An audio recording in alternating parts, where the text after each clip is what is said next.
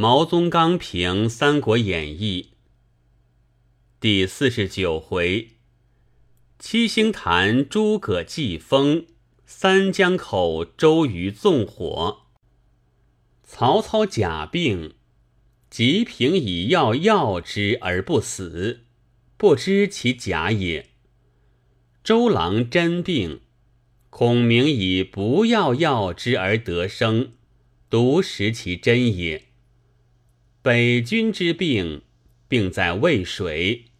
庞统镇以金而平其水，至水正平而火正发，则水不能治矣。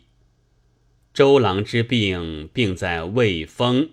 孔明顺其气而疏其风，使寒风息而温风生，则风是为用矣。病若周郎，人所莫识；一如孔明，以世所罕闻。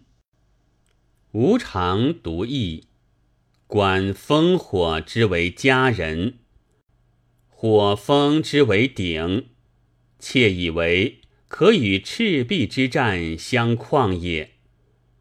唯孙刘合为一家，而鼎足之形成。孙之合于流，亦如火之合于风。风因火力而风欲扬，火借风力而火乃烈。鱼之不可无量，犹量之不可无余耳。孔明之计风，其孔明之用兵乎？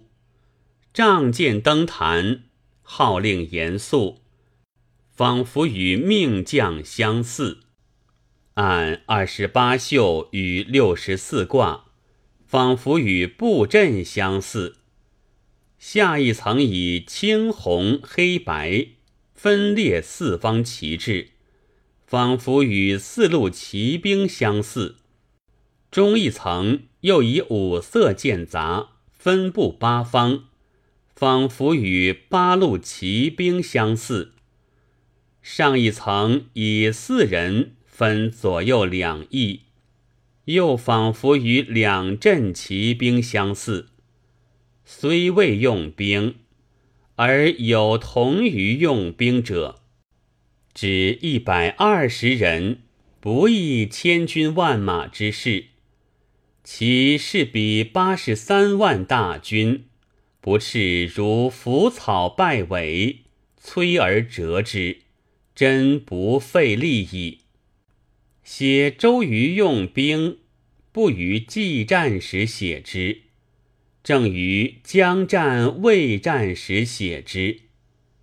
亦写其东风未发之前，各处打点，个人准备，秣马厉兵，至州数甲，未战而已勃勃乎有欲战之势。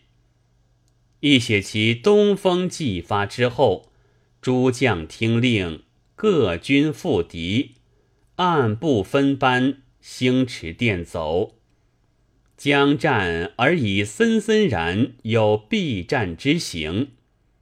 改用兵之胜，决之于将战未战之时，而不待于既战之后也。若但观其战，不过某人射某人于水中，某人砍某人于马下而已。又何以见江东士气之壮，周郎兵略之善哉？周郎赤壁一战，未调破曹操之兵，而先调取孔明之兵，以水陆十二队分取八十三万人。而独以两队当孔明一人，盖以孔明一人为大敌，又在八十三万人之上也。乃八十三万人可胜，而孔明终不可胜。既其不可胜，而欲杀之，人以并周郎之客，知其不可胜，而强欲杀之，吾以效周郎之愚。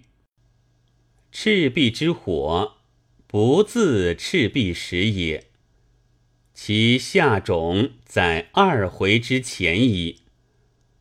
以大江为灶，以赤壁为炉，而黄盖其担柴者也，看则其送炭者也。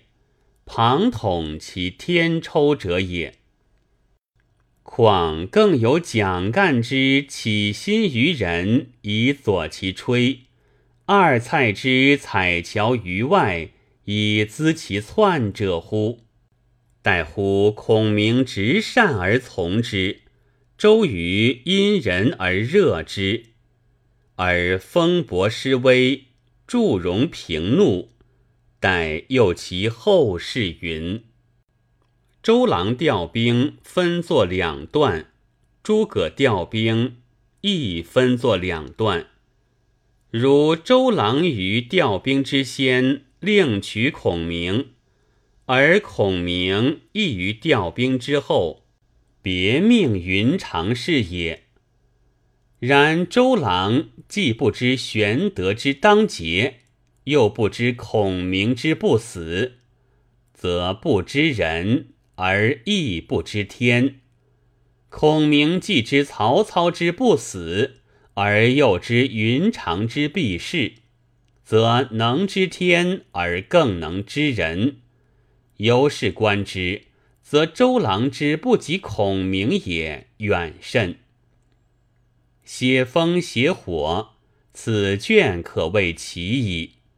而定谋之初，则机密之至。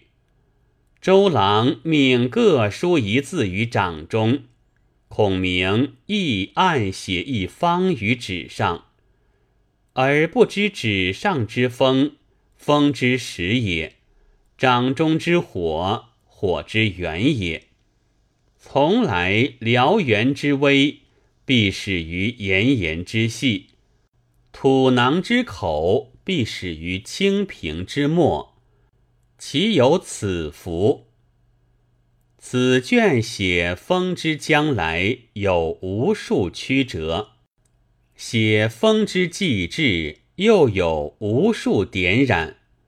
所云曲折者，如孔明上谈三次，下谈三次，并无动静是也。又如等到天晚，不见风起，周郎疑惑，言此时安得有东风是也？又如等到三更，先听风声响，出帐视之，其待忽飘西北是也？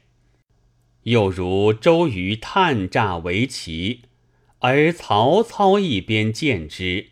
又以为一阳初生，偶亦有之，不足为奇是也。所云点染者，如丁奉、徐盛迎风而走，手谈将士当风而立是也。又如覆云扯蓬，其船如飞，小笑望见远帆，忽而孔明已到是也。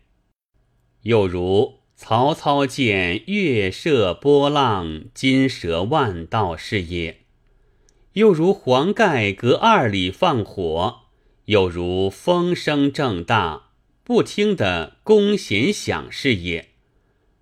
至于此卷有风，却于前卷先写雾，于后卷又写雨，其余写月、写星、写云。不一而足，俱与风相映射。吾常叹今之善画者，能画花、画雪、画月，而独不能画风。今读七星坛一篇，而如见乎丹青矣。